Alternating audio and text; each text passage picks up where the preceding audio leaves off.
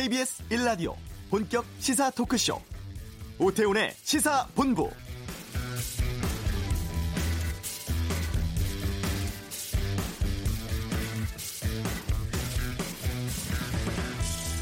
고 장자연 씨 사건의 목격자이자 유일한 증언자인 배우 윤지호 씨가 최근 숙소에서 수상한 가스 냄새가 나고 출입문 잠금 장치가 갑자기 잠기지 않는 등 신변의 위협을 느꼈다고 하죠.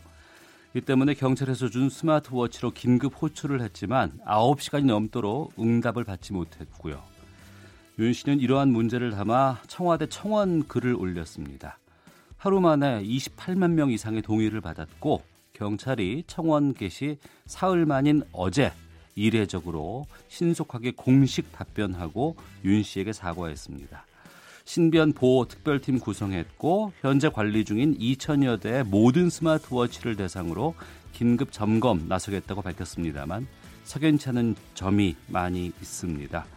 오태훈의 시사본부 잠시 후 이슈에서 경찰 전문가죠 표창원 의원 연결해서 이 문제 짚어보겠습니다. 한동안 잠잠했던 리디노미네이션 논의가 재현되고 있습니다. 화폐 가치 조정 가능성 등은 경제 브리핑에서 다루겠습니다. 4.3 보궐선거가 내일입니다. 2부에서 통영 고성에 출마한 후보들 릴레이 인터뷰 준비하겠습니다. KBS 라디오 오태훈의 시사본부 지금 시작합니다.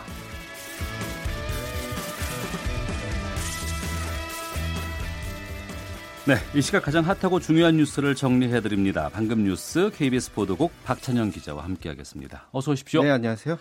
자, 지금 주요 뉴스들 어떤 게 있습니까? 어, 지금 주요 뉴스 검색되는 게 황하나 씨, 마약, 황교안, 나영석, 김학의, 폼페이오 어, 이런 주제로 해서 지금 기사들이 많이 소비되고 있는데 네. 어, 이 가운데 김학의 관련해서 먼저 소식 전해드리겠습니다. 네. 그 김학의 사건 관련해서 로펌에 있는 관련자들이 잇따라 사표를 내고 있다고 하는데요. 김학의 전 차관의 별장 성접대 사건에 연루된 의혹받고 있는 이성환 전 경찰청장이 재직 중인 로펌에 사표를 냈다. 어. 아, 이런 소식인데 이 전 청장은 최근 일신상의 이유로 자신이 고문으로 있던 법무법인 광장에 사직 의사를 밝혔는데 예. 아, 이전 청장은 경찰의 그 김학의 동영상 수사 당시에 경찰 수사팀에 외압을 가했다라는 의혹을 받고 있는 인물이거든요. 왜냐하면 그 수사에 참여했던 일부 경찰관들이 이례적으로 당시에 다 인사 발령이 났었던 일이 있었는데 어. 그러니까 그 사건을 수사하던 수사국장에서부터 뭐 특수사과장 비롯해서 수사 라인에 있던 사람들이 대대적으로 물갈이가 됐는데 에, 아무래도 이건 수사를 하지 말라는 의사 아니냐 이렇게 네. 경찰들에게 받아들여졌다는 거죠. 아, 여기서 그 김학의 사건 관련해 수사 라인을 물갈이하면서 어, 이 전 청장이 모종의 역할을 한 그런 의혹을 지금 받고 있고요. 앞서 지난 2013년 청와대 민정비서관 그 재직 당시에 역시 김학의 사건 수사 외압 의혹 받고 있는 이중희 변호사 네. 지금 김앤장 법률사무소에서 일해 왔었는데 예. 과거사 위에서 조사라고 적시했던 인물이잖아요. 그렇죠. 예. 이 사람도 지금 사표를 제출한 게 어제 확인이 됐습니다.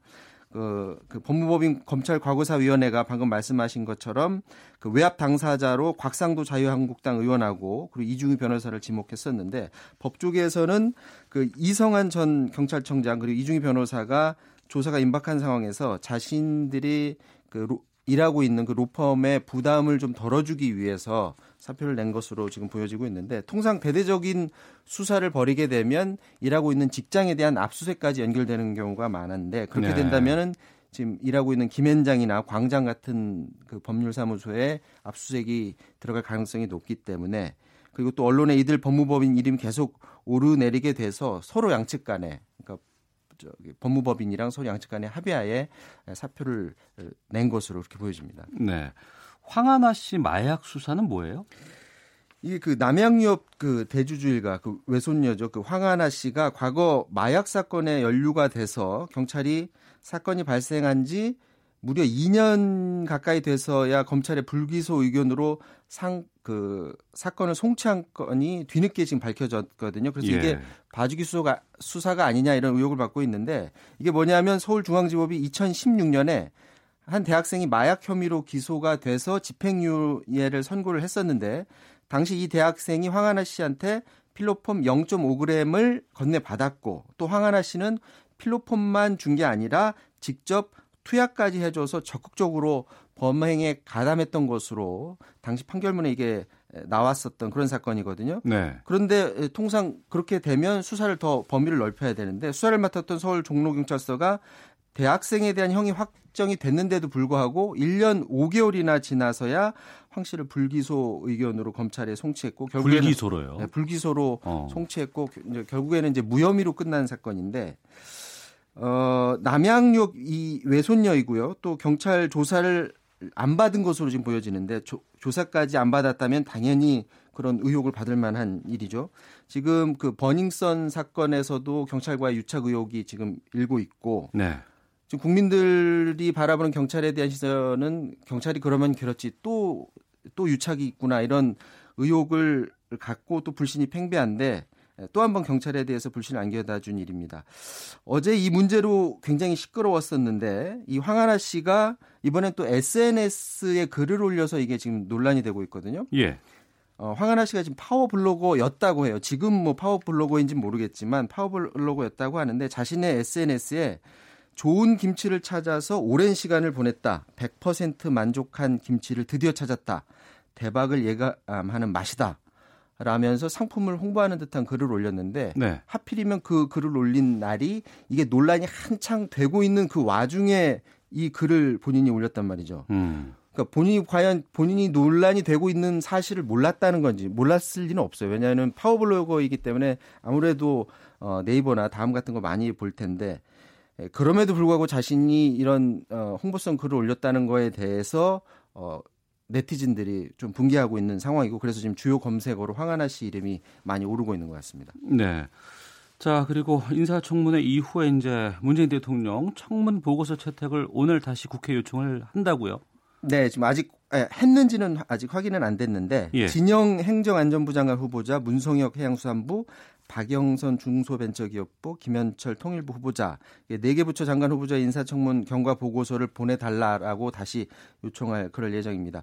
앞서 어제 그 2기 내각 후보자 가운데 박양우 문화체육관광부 장관 후보자 인사청문 보고서가 채택되지 않았습니까? 그, 어, 그 채택된 보고서에 자유한국당은 부적격 의서를 어, 의견을 냈고 예. 바른미래당은 도덕성 측면에서 일부 부적격이다라는 의견을 냈었는데 진영 장관 후보자 그리고 문성혁 장관 후보자에 대해서도 한국당이 부적격 의견으로 보고서를 내겠다라고 네네. 본인들의 의사를 밝혔고요. 그래서 농해수위가 오늘 오전에 전체 회의 열어서 문성혁 해수부 장관 후보자 청문 보고서는 채택을 했습니다. 네. 진영 후보자는 행안위가 이제 모레 의회 를 열어서 회의를 열어서 채택을 하기로 했고요. 그런데 김현철 통일부 후보자하고 박영선 중기부 장관 후보자에 대해서는 한국당이 채택하지 않겠다 라는 그런 입장인데 어쨌건 어제 자정까지 국회에서가 청문 보고서를 채택하지 않아서 문 대통령이 보고서를 채택해 달라고 다시 요청하겠다는 겁니다. 대통령은 통상 10일 이내 범위에서 기간을 정해서 보고서를 요청을 할 수 있고요. 아, 대통령이 보고서 송부 재차 요청한 건 아무래도 자유한국당이 채택하지 않겠다라고 입장을 밝혔던 박영선 그리고 김현철 후보자에 대해서 다시 고민해달라라는 그런 의사를 비친 거고요. 현 상황으로 봐서는 자유한국당이 어, 끝내 거부할 가능성이 굉장히 높죠. 네. 근데 어, 보고서를 채택하지 않더라도 청와대 입장에서는 두 장관을 그대로 어, 임명할 가능성이 높아 보입니다. 네. 1분 정도 남아서 하나만 좀 더 다루겠습니다. 폼페이오 미 국무장관이 3차 북미 간의 회담 가능성 언급했다고요?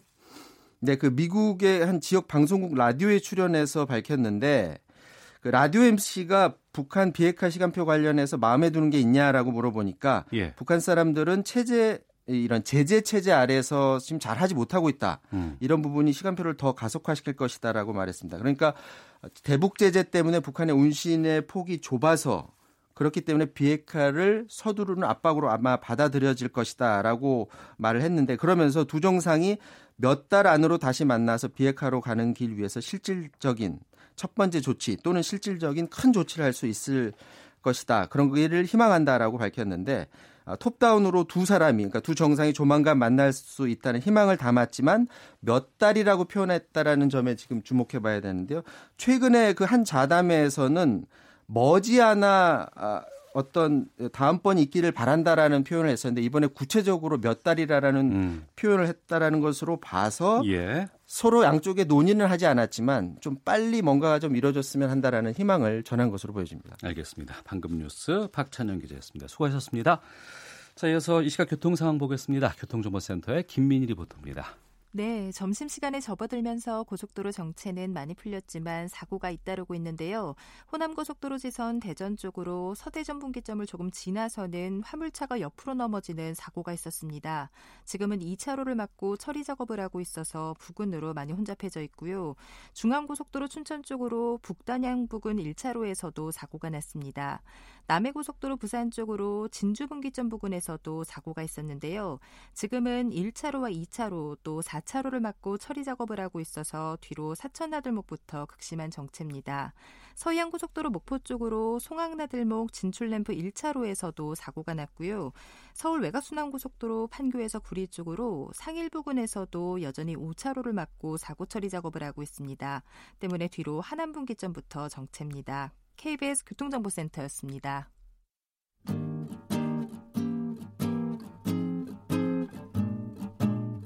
KBS 1라디오 오태훈의 시사본부 여러분의 참여로 더욱 풍성해집니다. 방송에 참여하고 싶으신 분은 문자 9730번으로 의견 보내주세요. 애플리케이션 콩과 마이케이는 무료입니다. 많은 참여 부탁드려요.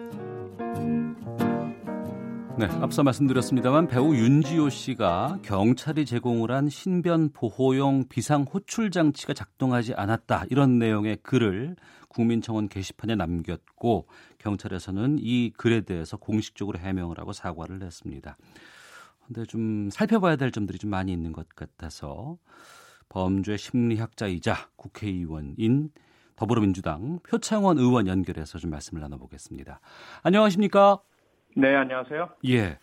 오늘은 경찰 쪽에 좀 입장을 저희가 좀 듣고 싶어서 좀 연락을 드렸는데요. 네. 먼저 그 문제가 된 이 스마트워치라는 게 어떤 식으로 작동하는 장치입니까? 어, 스마트워치는 그 피해자나 목격자, 증인 등 보호가 필요한 분들, 특히 보복범죄 위험에 시달리는 분들께 경찰에서 제공하는 어, 장비인데요. 네. 그 기본적인 기능은 두 가지입니다. 하나는 어, 위치 확인입니다. 음. 그래서 대개 이제 GPS 방식 그리고 기지국 방식 이렇게 해서 이 스마트워치 착용하신 분이 현재 어디에 있는지를 어, 경찰 상황실에서 알 수 있는 것이고요. 네. 근데 두 번째로는 위기 순간에 어, 구조 신호를 보내도록 되어 있습니다. 어. 그래서 어, 버튼을 누르면은 바로 112 상황실로 통보가 가고요. 예. 그 다음에 어, 혹시 모르기 때문에 담당 경찰관에게 문자 전송도 되게 돼 있고요. 예. 어, 그래서 112 상황실이나 문자를 전송받은 경찰관이 혹시 오작동한 것인지 아닌지 확인을 해야 되잖아요. 예. 그래서 그 이 스마트워치 착용하신 분께 연락을 드려서 문제가 없는지 혹은 회신이 안 되거나 연락이 없으면 그것은 위기 상황이거든요. 예. 그러면 바로 그 다음에 어 112에서 code zero 발령을 합니다. 어. 그럼 code zero란 것은 가장 그 위급하고 응급 출동이 필요한 사안이라서 예. 어, 해당되는 가까이 있는 지구대에는 어, 이렇게 경광등이 번쩍이고 윙윙윙 사이렌 소리가 나서 모든 어. 경찰관이 다 알게 되거든요. 예, 예. 그래서 예. 바로 어, 지정된 장소로 출동하게 되는 이런 시스템이 스마트워치 시스템입니다. 그러니까 이걸 작동하게 되면 1차, 2차, 3차 이렇게 계속 단계별로 무언가 조치가 이루어지게끔 구성되어 있는 거네요. 네, 그렇습니다. 그런데 이 윤지호 씨의 경우에는 세 번이나 작동을 시켰는데도 불구하고 9시간 넘게 무응답이라고 했고 네. 여기에 대해서 경찰은 기계 오작동이라고 해명했는데 이 해명이 납득할 만하다고 보시는지요? 네, 일단 가능성은 분명히 있고요. 예. 어, 기계, 란 것이 늘 오작동의 우려는 존재하니까요. 예. 더군다나 이제 윤지호 씨에게 지급된 것이 최신 기종이 아니라 어, 그 이전 버전인 구기종이라고 합니다. 어. 그런데 물론 경찰이 현장에 가서 윤주호 씨와 함께 실험했을 땐 또 작동이 됐었거든요. 아 경찰이 따로 나중에 이후에 가서 그 스마트워치를 네. 작동했더니 그땐 작동이 됐어요? 그렇습니다. 그리고 실제로 세 번 발신하신 것은 확인이 됐고요. 음. 어, 문제는 이제 문자 전송을 받은 경찰관이 새벽 4시 반이다 보니까 확인을 못했던 것 같습니다. 그래서 한 축의 실수는 분명히 있었고요. 네. 오작동의 그 112 상황실로 어, 전파되는 그 작동에는 문제가 있었는지 지금 확인 중에 있고요. 음. 그래서 어쨌건 전체적으로는 경찰의 스마트워치 시스템이 실패를 한 것이기 때문에 네. 어, 위급한 상황에 처하실 수 있는 그 피해자나 목격자분께는 어, 상당히 좀 있어서는 안 될 일이죠. 그래서 경찰 당연히 사과를 해야 하고요. 예. 구기종을 줬다고 했는데 신기종과 구기종이 차이가 좀 큽니까? 어, 조금의 성능 개선이 이루어졌다고 알고 있고요. 예.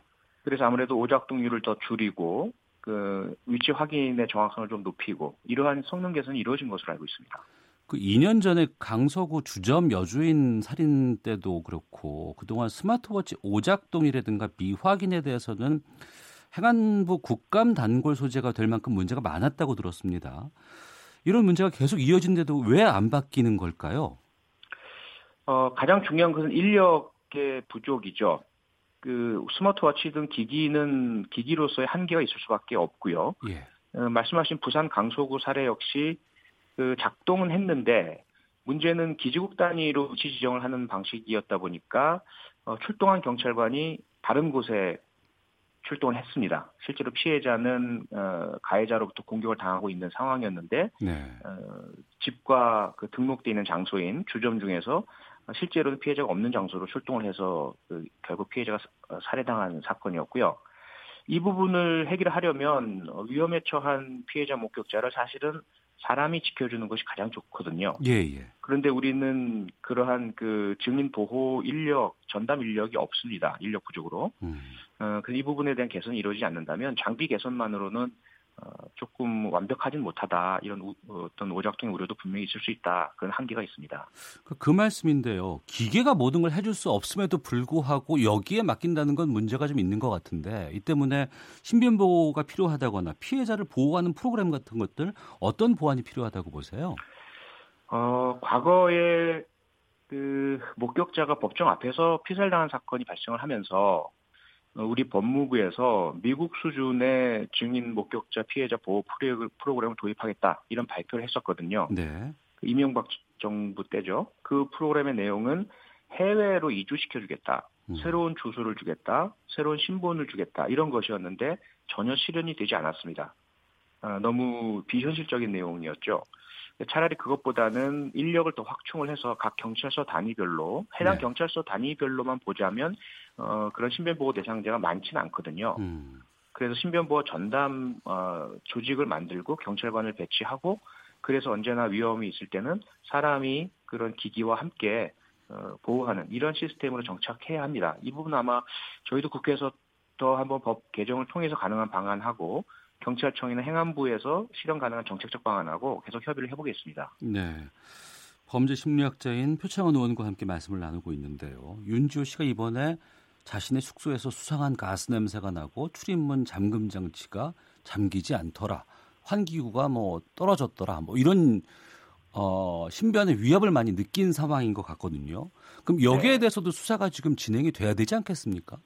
네, 그 부분은 바로 경찰에서 과학수사대를 현장에 파견했고요. 예. 그 CSI 과학수사대가 윤주호 씨가 말씀하신 그 현관문 위에서 흘러내린 그 기름 뭐 성분으로 어, 추정되는 액체 그리고 디지털 도어락이 그 잠금 불가능한 상태로 바뀌어 있는 부분 그리고 환풍구의 끈이 날카롭게 잘려져 있는 어, 내용 그리고 위와 아래 등에서 기계음이 계속 들리는 문제들 이 부분에 대해서 좀 과학적 감식을 실시했습니다. 네. 그 결과를 지켜봐야 어, 과연 어, 인위적인 침해 행위인지 아니면 생활 소음인지 어, 혹은 어, 오인인지 이런 부분들이 좀 밝혀질 것 같고요.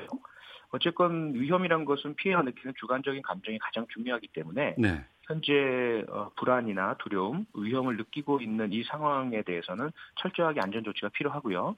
그래서 경찰에서도 어, 어, 여자 경찰관들을 포함한 다섯 명이 지금 파견되어서 24시간 일단 어, 신변 보호를 밀착적으로 하고 있습니다. 네. 지금에서야 이제 그런 것들이 좀 이루어진 상황인데 네네. 어, 표창원 의원께서도 2012년이었 던 것으로 기억합니다. 국정원 대선 개입 사건과 관련해서 문제 제기하셨다가 어, 미행, 도청 같은 것들 이런 거 당하셨다고 제가 들은 경험이 있어요. 네네. 그때와 반추해 봤을 때 지금 이 윤지호 씨가 어떤 상황이라고 우리가 이해를 할 수 있을까요?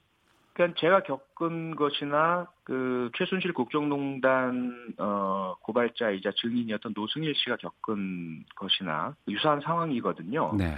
언제나 좀 강한 자에게 맞서거나 그들의 비리를 고발한 분들은 어 일단 불안과 두려움에 떨게 되고요. 피해 의식을 느낄 수밖에 없고 주변에 있는 사람들의 소리도 다 나를 감시하는 것 같고 음. 내 뒤에 가까이 오는 차량이나 사람도 미행하는 것처럼 느껴지게 되거든요. 예. 그걸 확실하게 확인하기는 어렵고 그리고 어. 전화를 하다 갑자기 휴대전화 소리가 조금 치직거리거나 낮- 낮아지거나 끊어지면 아, 도청당하고 있구나 이렇게 느끼게 되거든요. 예, 예. 근데 그 중에 일부가 사실일 수도 있고 사- 어, 전부가 사실은 조금 과장해서 해석하는 것일 수도 있습니다. 음.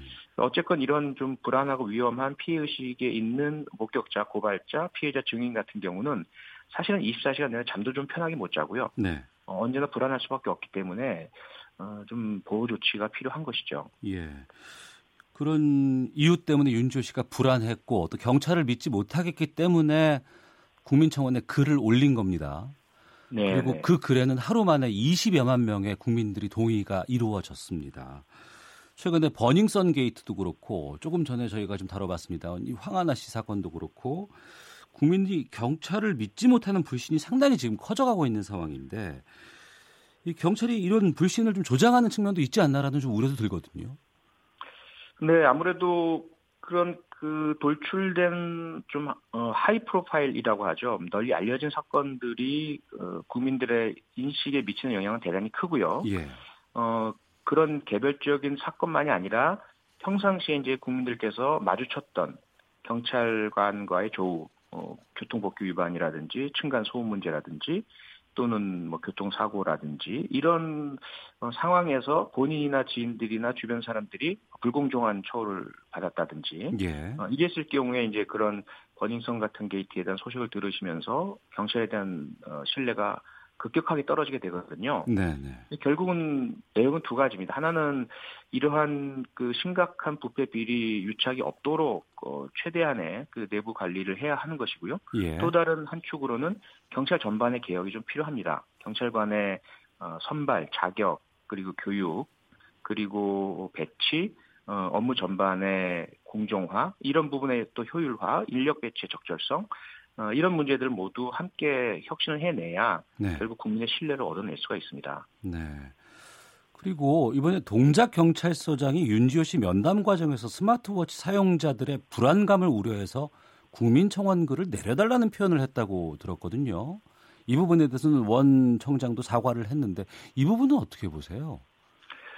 네, 부적절하죠. 당연히 부적절하고 특히 그 뭐 선거 후 중요함과 덜 중요함 사이를 좀 혼돈한 것 같고요. 예. 어, 우선은 어, 지금 당장 그 피해를 급박하게 느끼고 있는 피해자 앞에서 어, 새 해서는 안 될 말이고요. 그리고 전국에 있는 뭐 스마트워치 착용 피해자나 증인 목격자들은 그런 기기 작동 작동 오류에 대한 불안을 늘 가지고 계시거든요. 예. 그렇기 때문에 실제 발생한 문제를 감춘다고 해서 그, 그 불안이 사라지는 것도 아니고 음. 그런 게시글이 있다고 해서 어, 불안이 증폭되는 것도 아닙니다. 네. 그 불안은 불안대로 기계에 대한 신뢰를 확인시켜 드리고 전화라도 한 번 더 드리고 문자라도 한 번 더 드려서 어 그런 피해자 목격자 등이 잘 계신지도 확인하고 이런 방식이 좋은 것이지 게시글을 내, 내려달라라는 요구는 효과도 없을 뿐더러 부적절하고 어, 해서는 안 될 행동이죠. 예. 청취자 8672님께서 위기 상황에서 스마트워치가 오작동하거나 작동을 하지 않는다니 있을 수 없는 일입니다. 조치가 필요합니다라고 의견을 보내주셨는데 지금 2천여 대 스마트워치가 지금 존재하고 있는 상황이라고 들었어요. 네네. 그럼 이거는 어떻게 되는 겁니까 지금? 어, 일단 기본적으로는 우리가 우리가 사용하는 스마트폰을 생각하시면 됩니다. 음. 기본적으로 통화에 전혀 문제가 없죠. 예. 그런데 어쩌다가 어, 배터리가 폭발하는 사고가 나기도 하고요. 어, 먹통이 되기도 하고요. 이런 문제들이 개별 그 제품들에서 나타나기도 하고 구역에서 나타나기도 하죠. 그래서 스마트워치 역시 기본적으로는 상당히 잘 고안되고 만들어진 제품이기 때문에 네. 어, 작동에 문제는 없고요. 하지만 윤주호 씨 사례처럼 어, 오작동의 가능성은 분명히 상존하기 때문에 네. 평상시에 한 번씩 그 담당 경찰관이 있거든요. 네. 담당 경찰- 경찰 관과 한 번씩 좀 점검해 보시고 음. 어, 내 기기가 오작동되는 것은 아닌지 네. 이런 부분들은 어, 필요하지만 어, 그런 사례들이 많이 나, 타날 거야라는 과장된 그런 불안은 어, 그렇게 하실 필요는 없으시다고 생각됩니다. 예. 저희가 수요일에 아는 경찰이라는 고정 코너가 있습니다. 네. 그러니까 친한 경찰 그리고 우리 주변에 내가 아는 경찰이 있으면 참 믿음직하겠다라는 측면에서 이 코너를 준비를 했었는데 최근에 좀 우리가 친하고 믿을 만한 경찰들이 좀 많았으면 좋겠다는 생각이 들고요. 네, 네. 배상원 프로파일러가 고정 출연하고 계시는데 언제 시간 되시면 아, 네. 배창원 의원께서도 같이 나오셔서 아는 경찰 함께 해 주시면 좋겠습니다. 아, 네, 알겠습니다. 예, 오늘 말씀 고맙습니다. 네, 고맙습니다. 예. 범죄 심리학자인 표창원 의원 연결해서 고 장자연 씨 사건의 유일한 증언자 배우 윤지호 씨 관련한 문제 말씀 나눠봤습니다. 헤드라인 뉴스입니다. 국회 농림축산식품해양수산위원회는 오늘 전체 회의를 열고 문성혁 해양수산부 장관 후보자의 인사청문 보고서를 채택했습니다. 문재인 대통령은 오늘 세계부처 장관 후보자의 인사청문 경과보고서를 보내달라고 국회에 다시 요청할 예정입니다. 정부가 보유한 재산 가운데 가장 가치가 큰 것은 12조 원이 넘는 경부고속도로로 조사됐습니다. 국유 건물 중에서는 정부 세종청사가, 물품 중에서는 기상청이 보유한 슈퍼컴퓨터가 가장 비쌌습니다. 경기도 안성시 안성천에서 채취한 야생조류 분변에서 조류 인플루엔자 항원이 검출됐습니다. 키 리졸브와 같은 대규모 한미 연합훈련은 취소됐지만 대대급 이하의 소규모 연합훈련은 계속 진행 중인 것으로 나타났습니다. 지금까지 헤드라인 뉴스 정한나였습니다.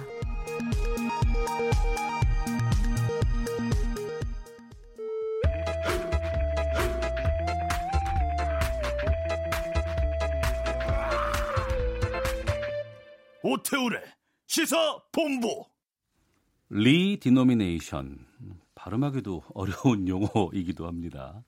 최근에 이주열 한국은행 총재가 화폐 개혁의 필요성 제기하면서 또 한 번 이슈가 되고 있는 단어인데요. 매주 어려운 경제 이야기 쉽게 풀어보는 시간입니다. 참 좋은 경제연구소 이인철 소장과 경제브리핑 진행하겠습니다. 어서 오십시오. 예, 안녕하세요. 예. 이 리디노미네이션 이게 화폐 액면 단위를 조정하는 거잖아요. 맞습니다. 요즘 그 일부 커피 전문점에 가시면 예. 4.9. 아, 그러네요. 5.5. 예, 예, 예. 뒤에 공 세 개 없어요. 없어요. 네. 소수점 이하로 표시를 합니다. 이게 이제 뭐 이렇게 좀 위화감이 있나요? 그냥 무리 없이 예, 충분히. 받아들이는 거죠. 예, 예. 그러니까 정신적으로 이미 받아들이고 있어요. 음. 근데 이제 물리적인 이 교환이 필요합니다. 네. 이게 바로 리디노미네이션의 어떤 출발점이라고 할 수 있는데 어, 한 국가에서 통용되는 모든 화폐 실질 가치는 변한 게 없어요. 네. 그런데 액면가만 일정 비율로 낮추는 거예요. 음. 예를 들어서 천 원짜리를 액면가 1원으로 네. 혹은 원이 아니라 환으로 바꿀 수도 있어요. 옛날 우리 환을 썼기 때문에. 그랬죠. 환 썼었어요. 그렇습니다. 그러다가 뭐 천자리가 아니라면 세 자리로 뭐 100분의 1 어. 내진 10분의 1 예. 예. 단위로 이제 낮추는 것이 가능한데 음. 그런 것들이 지금 우리는 거의 반세기 동안 네. 넘게 계속 하자 하자 하자는 했는데 반대 여론도 만- 비등해서 음. 못 하고 있었던 거거든요. 네. 특히나 2009년에 우리 뭐 발행했죠? 5만 2009년에 아, 5만 5만 원권 나왔죠. 예, 예. 5만 원권 발행이 되니까 아, 그 2009년에 나왔었나요, 네, 벌써? 10년이 됐어요. 아, 그래요? 그 얘기가 쏙 들어가는 거예요. 어. 그러다가 다시 이제 이주열 총재가 또 기름을 붓고 있는 겁니다. 예. 그러면 잠잠하던 화폐 개혁 논의에 이주열 총재가 뭐라고 얘기를 한 거예요? 어, 어제 기자간담회 있었어요. 하는 기자간담회 있었고 지난주에 국회 이 기획재정에 출석해서도 화폐 개혁에 대한 논의가 필요한 때다 당위성을 역설한 겁니다. 뭐 지금 당장은 아니더라도 지금 논의할 만한 여건이 조성이 돼 있다는 겁니다. 네. 그러면서 사실 화폐 개혁 논의가 이제 공론화되기 시작한 것은 15년 전으로 거슬러 올라갑니다. 네. 한때 좀 이슈가 컸었죠, 이게. 맞습니다. 박승하는 총재, 전 하는 총재 시절이었는데요. 임기 시작하자마자 이제 한은의 독립성과 함께 에, 낡은 화폐 제도의 개혁을 중점적으로 이제 목표로 제시를 하면서 당시에 이제 화폐 액면가를 비율을 낮춰서 변경하게 되면 편의성도 높아지고 그리고 원화 가치의 대외 어떤 신인도도 높이기 위한 목적이 컸습니다. 음. 근데 제동을 걸고 나선 게 당시의 정부 청와대였어요. 네. 당신 기획재정부가 아니라 재정경제부였는데 이제 물가 불안을 이유로 반대했습니다. 네. 이게 원론적으로는 화폐 숫자 단위만 바뀌는 거지만 소수점 이하는 은근슬쩍 반올림하예요. 이걸 우수리 인상이라고 하거든요. 네. 이런 현상이 발생할 수 있다. 그리고 이제 뭐 한동안은 국권 신권 이제 혼용해야 되죠. 또 현금 입출 금기가 다 바뀌어야 돼요. 음. 그리고 이제 전산 시스템뿐만이 아니라 기업들의 회계, 회계도 다 바꿔야 되고 그러니까 이런 여러 가지 사회적 비용 등을 이유로 네. 정치권에서 바, 굉장히 부담스러워했다는 거예요. 음. 그럼에도 불구하고 박 전 총재가 은퇴한 이후에 인터뷰를 통해서 자기 재임 기간 중에 가장 아쉬운 점을 바로 이 화폐 개혁을 성사시키지 못한 걸 들고 있습니다. 네. 그러다 보니까 그럼 이 시점에서 이제 이 총재는 왜 꺼냈느냐? 이게 물가 불안이라는 잠재적 불안 요인에도 불구하고 지금 물가가 굉장히 안정돼 있죠. 네. 근데 이게 두 가지 효과가 있어요. 물가를 조금 자극하지만 성장률도 끌어올릴 수 있는 굉장히 좋은 카드입니다. 성장을 끌어올리는 카드다. 왜냐하면 이제 급작스럽게 하잖아요. 어. 급작스럽게 하게 되면 그동안 숨어 있었던 지하 경제, 이 버닝썬 게이트로 얼마나 많은 현금이 오가고 있는지 알 수 있잖아요. 예, 예. 그런 음성화된 자금이 바로 화폐 음. 교환을 해야 돼요. 네. 그러니까 드러날 수 있죠. 그리고 이제 원화의 어떤 뭐 국제적 위상 강화라는 측면에서 지금 이 총재가 계속해서 이 리디노미네이션을 단행해야 되는 게 아니냐 내수 부양을 위해서라도 음. 이런 이제 의견이 나오고 있는 겁니다. 네. 그런데 말씀을 들어보니까 장 단점이 다 존재를 하는 것 같은데 단순히 숫자 뒤에 세 개 공을 제하는 것뿐만 아니라 여러 가지 시스템적으로 접근을 하게 되면은 아, 좀 작업이 클 것 같은데 맞습니다. 이 시점에서 이거를 들고 나온 이유가 있을 거 아니에요. 올해 예산이 470조. 음. 내년은 슈퍼 예산이요. 500조 넘을 것으로 보여요. 네. 이제 숫자 많이 다루시니까 예. 조 다음에 뭐죠? 경이죠. 경 다음에 뭐죠? 만배가 해, 해, 해, 해, 해. 예, 예. 이렇게 우리가 주자하잖아요. 어. 이게 국민들이 받아들일 때 해예요. 해. 해가 뭐지 하늘에 뜨는 해인가 이런단 말이에요. 예, 예. 그해 뒤에도 있어요. 뭐 자양, 구, 음. 맨 끝에는 무량대수까지 있는데 이렇게 화폐 경제 규모가 커지면 커질수록 화폐 단위 커집니다. 근데 우리 지금 경화 있단 말이에요. 네. 근데 해 넘어가기 시작하면 인지가 잘 안 돼요. 어. 그러다 보니까 가장 중요한 게 뭐냐 편의성이거든요. 음. 화폐의 어떤 편의성 측면에서 개혁이 필요하다라는 게 가장 큰 이유고요. 네. 두 번째가 1달러에 1,100원. 그렇죠. 어, 네. 지금 이 달러 대비 교환 가치가 네 자릿수인 국가를 좀 들여다봤더니 미얀마, 르완다 이런 좀 우리랑은 좀 격이 안 맞는 어. 이제 저개발 국가라는 거예요. 예. 그러니까 OECD 국가 가운데 선진국 가운데는 네 자릿수는 우리나라가 유일해요. 아, 우리가 제일 높군요. 예, 제일 어. 높아요. 그게 있고 또 하나 세 번째는 보면 우리도 이제 이 이렇게 ATM기든 아니면 인터넷 뱅킹을 하든 숫자 잘못 눌러가지고 예. 천만 원 누를 거 1억 어. 이렇게 은근슬쩍 송급 잘못하는 사고를 줄일 수도 있죠. 예. 또 해외 환전할 때 달러 환전할 때 마찬가지예요. 어 뭉퉁이로 국권 가는 게 아니라 신권 몇 장 화폐로 받으면 되거든요. 음. 그러니까 이런 편의성을 이제 가장 큰 이제 무기로 들고 있는 겁니다. 네. 그러면 실제로 만약에 했다고 하면 음. 경제에 어떤 영향이 옵니까? 이게 경제에 미치는 영향은 해봐야지 알아요. 우리 두 번밖에 안 해봤거든요. 예. 근데 이 all or nothing, 음.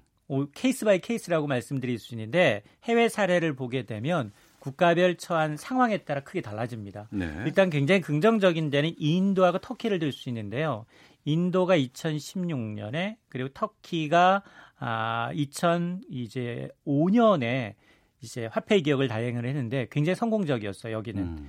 굉장히 그 당시에 고도의 인플레이션 상태에서 단행한 리디노미네이션이 국민의 물가 불안을 해소시키면서 경제도 이제 자극하는 그 긍정적인 효과를 나타냈고 또 신권 교환 과정에서 이 지하에 묻어 있던 지하 자금 양성화에도 일정 부분 굉장히 큰 성과를 냈는데 하지만 화폐 개혁으로 경제가 더 악화한 나라들 많아요. 어디요? 베네수엘라. 아, 예. 예. 거기 뭐 종이 딱지 만들잖아요, 화폐로. 그다음에 북한. 그다음에 짐바브웨. 이런 데는 이제 굉장히 실패했는데 왜냐하면 분명한 건 여기를 보면 화폐 계획을 하긴 했는데 결과적으로 물가는 폭등했는데 예. 오히려 부동산 투기가 조장이 되고 경기는 또 침체되고 음. 이런 악순환이 있어서 이게 국가별 처한 상황에 따라 case by case이기 때문에 딱 좋다 안 좋다라고 이제 예, 단정지어 말할 수는 없지만 분명한 건 뭐냐 중장기적으로 화폐를 교환하다 보니까 지하에 숨어 있는 돈들은 밖으로 나오는 효과는 분명히 있다라는 겁니다. 네. 과거에 우리가 두 번 했다고 하셨잖아요. 네. 그때는 어땠어요? 일단 하나적인 측면에서 보면 1953년 처음으로 2월에 했는데요. 이제 한국이 이제 정부 수립한 뒤에 이제 6.25 전쟁 중에 이제 자금 마련하기 위해서 통화를 대기업 발행하면서 인플레이션 일어나고 통화 가치가 이제 폭락하니까 급작스럽게 100대 1로 음. 이제 화폐 가치를 줄인 겁니다. 당시에 이제 원을 쓰다가 환으로 바뀌었는데요. 그리고 두 번째가 5.16 쿠데타 이듬해였던 1962년 6월에 단행을 했는데 곳곳에 숨어 있는 이의 퇴직 자금 이런 것을 양성하는데 이 경제 개발에 필요한 투자 자금을 활용하기 위했는데 일단 두 번 다 물가가 50배 넘게 뛰었어요. 어. 그러다 보니까 경제적으로는 소기의 목적을 달성했다라고 보기 좀 어렵다. 네. 그럼에도 불구하고 지하 경제 양성화에는 크게 이 기여를 했고 현행 이제 원화 체계를 도입하는 데는 어느 정도 상징적인 의미를 찾아볼 수 있다. 그래서 혼재된 평가입니다. 네. 마지막으로 우려되는 지점 있으면 좀 정리해서 말씀해 주시죠. 일단 이 우수리 인플레이션이에요. 이게 부동산 투기를 또 조장할 수 있거든요. 음. 어? 6.7억 원이 7.7억 원이 될 수도 있고 순식간에 왜냐 2.8원이 3천 원이 되는 거는 뭐 그야말로 괜찮겠지만 이게 만에 하나 이게 부동산으로 또 옮겨가게 되면 투기가 또 조장될 수 있는 부분이 분명히 있고요. 네. 또 하나는 이 천만 천문학적인 이제 이 비용이에요. 왜냐면 일단 기본적으로 신권 화폐를 제조를 또 해야 하잖아요. 아, 돈다 바꿔야죠. 다 바꿔야 예, 되잖아요. 예. ATM기도 그러니까 바꿔야. 되고. 맞습니다. 그런 이제 기업들의 공용 회계 프로그램도 다 바꿔야 되고요. 어. 이러다 보니까 이런 비용 대비 효용이 얼마나 되는 이걸 좀 따져볼 필요가 있다는 거예요. 그러니까 분명한 건 타이밍의 문제일 뿐 가야 할 길은 맞지만 이 예상되는 혼란을 최소화하는 방안을 찾아야 합니다. 알겠습니다. 경제브리핑 참 좋은 경제연구소 이인철 소장이었습니다. 고맙습니다. 네, 감사합니다. 잠시 후 2부에서는 4.3 보궐선거 통영 고성의 두 후보자 릴레이 전화 인터뷰 준비되어 있습니다. 시사본부 두 번째 이슈 원희룡 제주지사와 함께 4.3 사건 71주년에 대해서 말씀 나눠보겠습니다. 야, 아 왜? 점심시간에 뭐하냐? 자야지. 야, 그러지 말고 이거 한번 들어봐. 아 뭔데? 지금 당장 라디오를 켜봐 나른한 오후 깨울 시사 토크쇼 모두가 즐길 수 있고 함께하는 시간 유쾌하고도 신나는 시사 토크쇼 오태훈의 시사본부 네, 내일 두 곳의 선거구에서 국회의원 보궐선거가 열립니다. 창원 성산 지역과 통영 고성 지역이죠. 저희 오태훈의 시사본부에서는 특별히 통영 고성 지역에 출마한 두 후보를 연결해서 이분들의 공약 또 선거 임하는 자세 들어보도록 하겠습니다. 아, 두 후보의 스케줄상 먼저 자유한국당 정점식 후보를 연결하겠습니다. 나와 계시죠? 예, 안녕하십니까. 정점식입니다. 예. 선거 하루 남았는데 먼저 선거 막판 판세는 어떻게 보고 계세요? 예, 선거 막바지에 이럴수록 그 경제를 살려달라는 우리 주민들의 목소리가 더 마, 많이 들립니다. 그분들은 저를 많이 격려를 해주시고 계십니다. 주민들의 기대를 충족시킬 사람이 바로 저라는 것을 주민들에게 알려드리고 있습니다. 예. 어, 정점식 후보께서는 검사 출신이고 세간에서는 황교안의 남자다.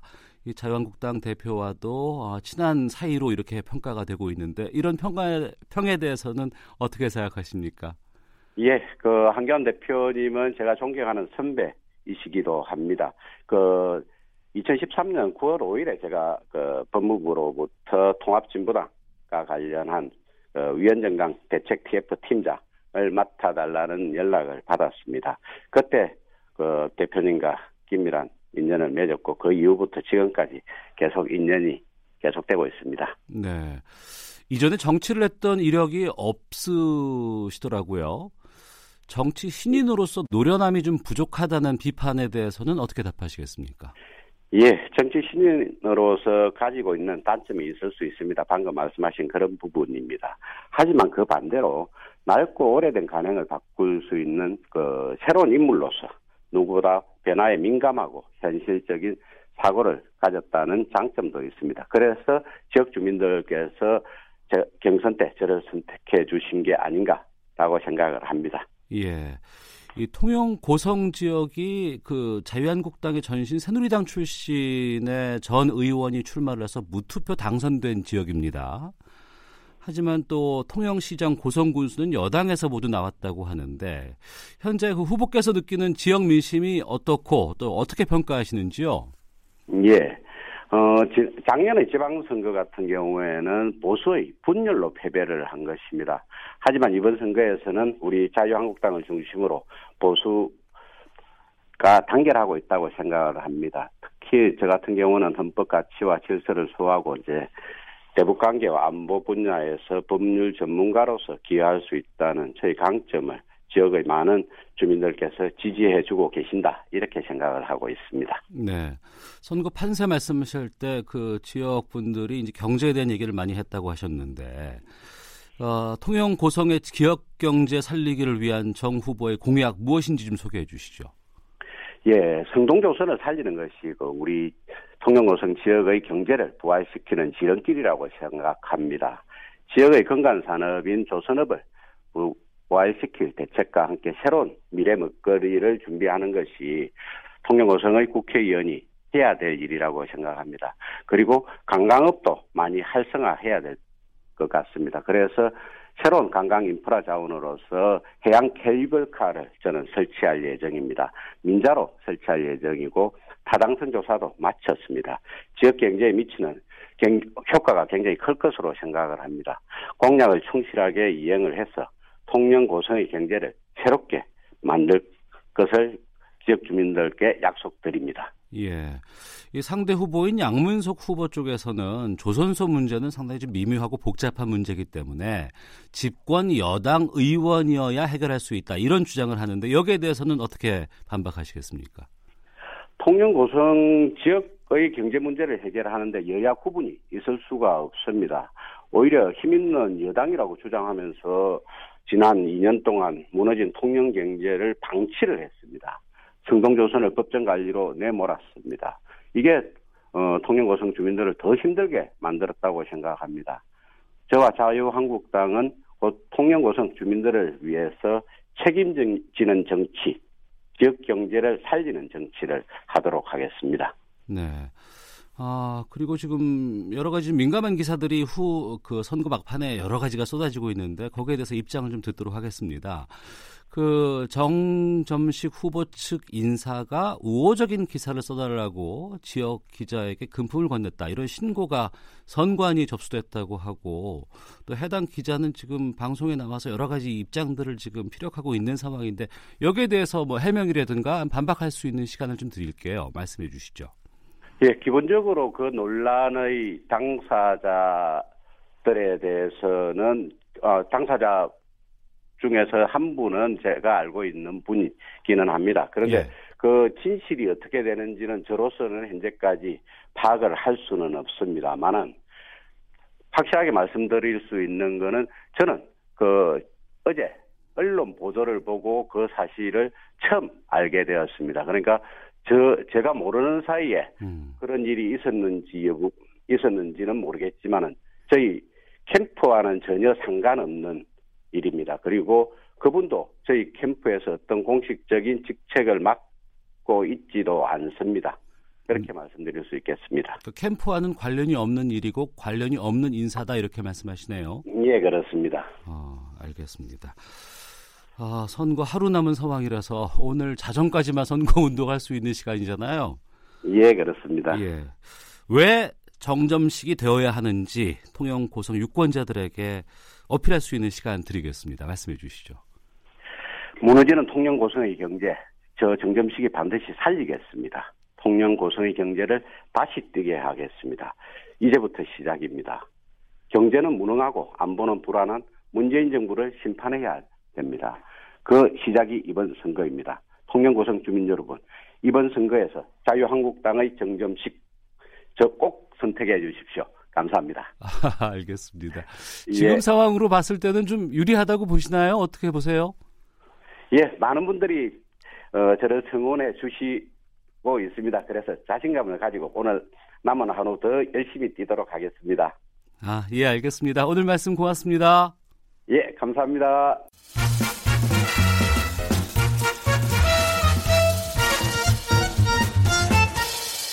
오태훈의 시사 본부. 네, 자유한국당 정점식 후보 연결해서 말씀 들었습니다. KBS 라디오 오태훈의 시사본부 4.3 보궐선거 통영 고성에 출마한 두 유력 후보 인터뷰하고 있는데요. 이번에는 더불어민주당 양문석 후보를 연결하겠습니다. 나와 계시죠? 예, 안녕하십니까. 양문석입니다. 예. 자정이면 선거운동 마치게 됩니다. 현재 네네. 선거 판세는 어떻게 읽고 계세요? 어느 후보든지 똑같은 이야기를 하지 않겠습니까? 우리가 이기고 있다고. 예. 그렇죠.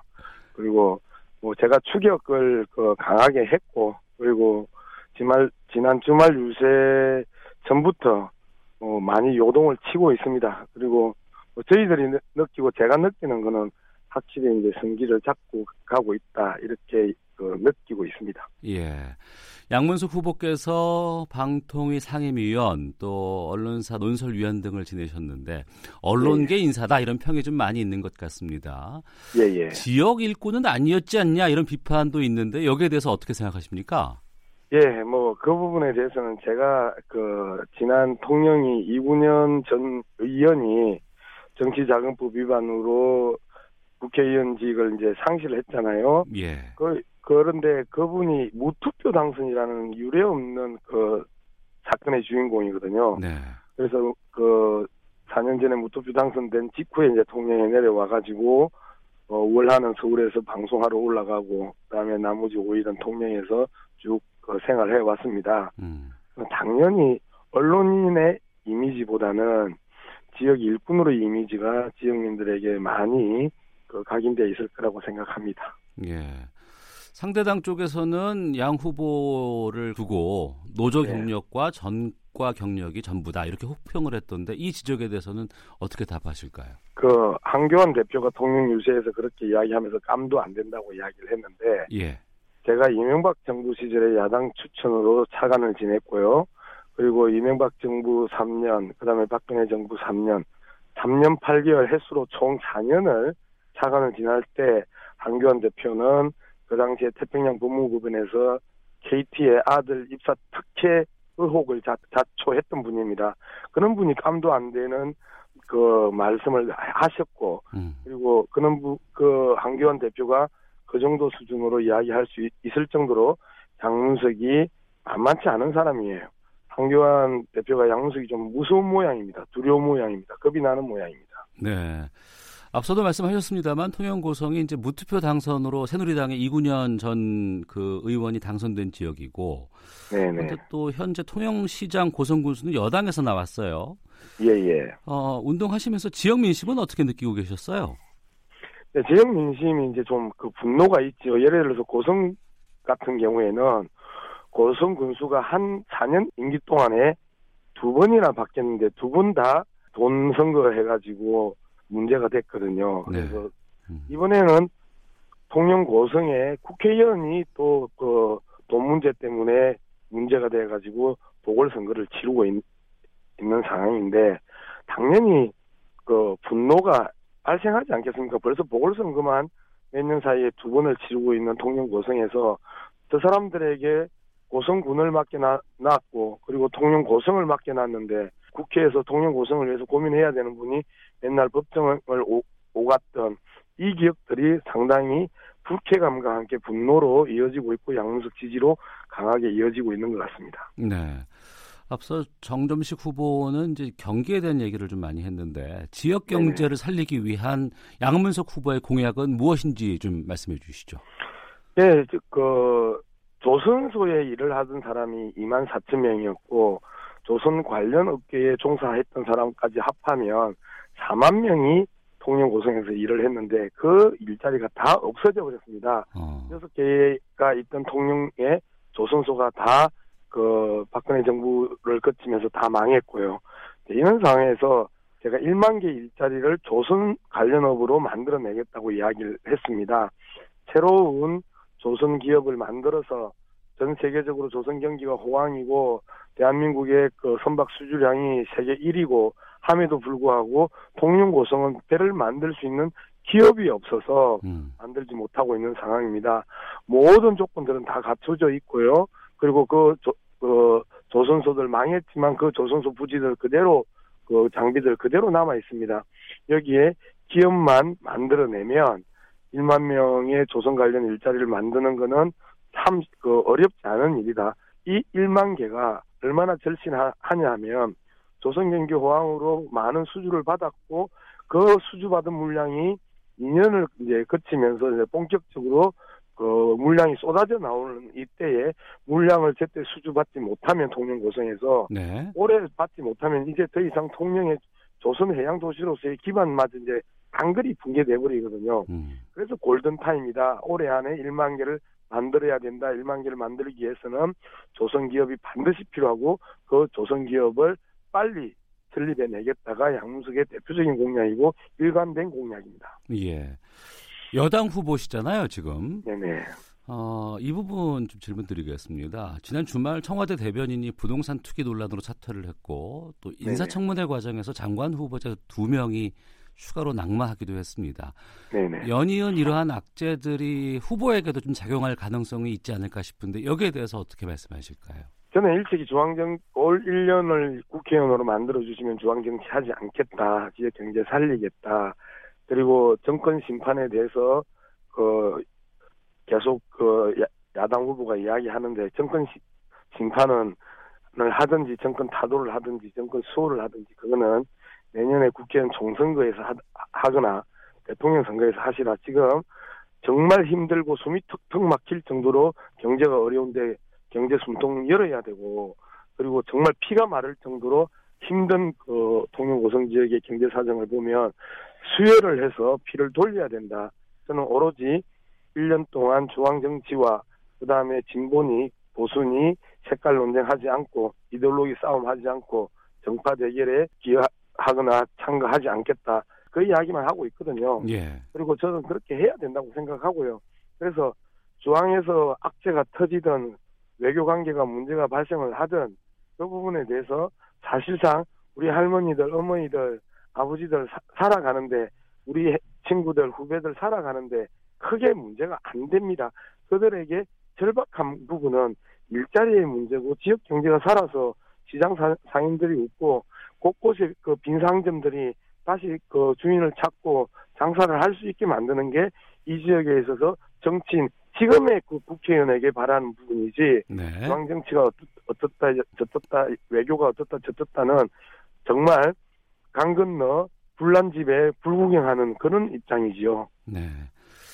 자, 오늘이 선거운동 마지막 날입니다. 시간도 얼마 네. 안 남았네요. 이제 끝으로 왜 양문석이 돼야 하는지를 통영, 고성 지역 유권자들에게 말씀해 주시죠. 누누이 말씀드린 것처럼 통영 고성 경제가 너무 어렵습니다. 고용률 전국 꼴찌, 실업률 전국 2위, 곳곳에서 많은 사람들이 스스로 목숨을 끊는 일까지 비일비재한 동네가 통영 고성입니다. 이 상황을 살려내는 게 가장 중요한 부분이고 조선업에서 1만 개 일자리를 만들어내는 게 양문석이 할 일입니다. 그리고 저의 이 일관된 이야기들이 지역 유권자들의 마음속에 상당히 공감을 그 받고 있고 그리고 조금만 더 힘을 실어주면 사실상 압승할 수 있다. 그리고 압승을 해야 중앙정부로부터 적극적으로 더 많은 지원을 받을 수 있다라는 측면에 있어서 우리 동영 구성 유권자 여러분들께서 현명한 판단, 삶의 판단을 해주시기 바랍니다. 저 양문석을 이 이제는 양문석 개인의 문제가 아닙니다. 통영 고성이 죽느냐 사느냐의 문제입니다. 통영 고성이 정권 심판이냐 아니냐의 프레임이 아니고 죽느냐 사느냐의 문제에 양문석과 함께 통영과 고성을 살리는 쪽으로 판단해 주시기를 간곡히 부탁드립니다. 감사합니다. 예, 알겠습니다. 말씀 고맙습니다. 네. 네, 더불어민주당의 양문석 후보였습니다. 자, 오태훈의 시사본부 4.3 보궐선거 선거 운동 마지막 날 통영 고성에 출마한 두 유력 후보 인터뷰였습니다. 헤드라인 뉴스입니다. 이낙연 국무총리는 오늘 추가 경정 예산안 편성과 관련해 미세먼지 저감과 경기 및 고용 회복 등을 주요 목적으로 할 것이라고 밝혔습니다. 올해 하반기부터 금융거래 이력이 부족해 은행 대출이 어려웠던 사회초년생 등 금융 소외계층의 은행 대출 이용이 수월해집니다. 양승태 전 대법원장 시절 사법농단에 가담한 혐의를 받는 임종원 전 법원행정처 사장 재판에 현직 판사가 증인으로 출석했습니다. 정부가 올해 안에 대구공항 통합이전 최종 부지를 선정하겠다는 목표 아래 관련 사업을 신속히 추진하겠다는 방침을 오늘 밝혔습니다. 지난 한 해 경기 남부 지역에서 발생한 전화금융 사기 피해가 전년 대비 50% 가까이 늘어 역대 최대 규모를 기록한 것으로 조사됐습니다. 지금까지 헤드라인 뉴스 정한나였습니다. 이어서 기상청의 송소진 씨 연결합니다. 미세먼지와 날씨 정보입니다. 꽃샘 추위로 많이 쌀쌀하지만 차가운 바람에 미세먼지는 모두 날아가 공기는 깨끗한 상태입니다. 지금 전국의 먼지 농도가 좋음에서 보통 단계로 나타나고 있고 내일도 청정한 대기 상태가 이어지겠습니다. 오늘과 내일 전국이 대체로 맑겠습니다. 꽃샘 추위는 내일까지 이어지겠는데요. 오늘 한낮 기온은 서울 12도, 대전, 대구, 광주 14도 등으로 평년 기온을 2, 3도 정도 밑돌겠고 내일도 오늘과 비슷한 비슷한 기온이 예상됩니다. 모레부터는 기온이 오름세를 보이면서 평년 기온을 회복할 것으로 예상됩니다. 한편 대기가 무척 건조해서 지금 서해안을 제외한 전국 대부분 지방에 건조주의보가 발효 중이니까요. 불조심하시기 바랍니다. 현재 서울의 기온은 10.9도입니다. 미세먼지와 날씨 정보였습니다. 이어서 이 시각 교통 상황을 KBS 교통정보센터 김민희 씨가 전해드립니다. 점심시간을 지나면서 도로 지나기는 수월한 곳들이 대부분인데요. 중부 내륙고속도로에서는 창원 방면으로 오늘도 감곡에서 충주분기점 사이로 작업을 하고 있습니다. 이 때문에 감곡 나들목을 지나면서부터 중원터널까지 차량들 더디게 지나는데요. 미리 3번 국도 등으로 우회하시는 것도 좋겠습니다. 중부 내륙고속도로에서는 천안 쪽으로 북공주 분기점 일대와 또 정안 나들목 일대로 각각 작업 여파받아 정체고요. 반대 논산 쪽으로도 역시 정우터널에 에서 북공주 분기점 사이로 작업을 하고 있어서 차량들 더디게 지납니다. 경부고속도로 서울 방면으로는 이제 양재부터 반포 사이 정체만 남아 있고요. 반대 부산 쪽으로도 한남부터 서초 사이로 속도 줄여 지납니다. 더 가서 서울요금소 부근에서는 죽전 일대로 하고 있는 작업 여파받아 차량들 서행하고 있습니다. 그 밖에 서울 시내 지나기도 대부분의 구간 흐름 좋지만 서부간선도로 교통량이 빠르게 늘고 있습니다. KBS 교통정보센터였습니다.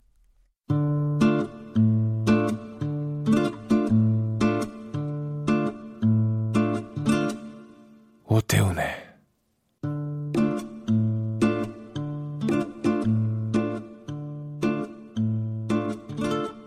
시사본부 네, 내일이 4월 3일 71주년을 맞는 제주 4.3 추념일입니다. 공권력에 의한 대규모 양민 학살이 있었음을 국가가 공식적으로 인정을 했고 사죄를 했습니다. 그런데 딱 거기까지입니다. 사건의 명확한 진상 규명 또 피해자들의 배상과 보상이 필요하다는 점에서는 이 제주 4.3 특별법 개정안이 통과돼야 한다는 목소리가 상당히 높은데요.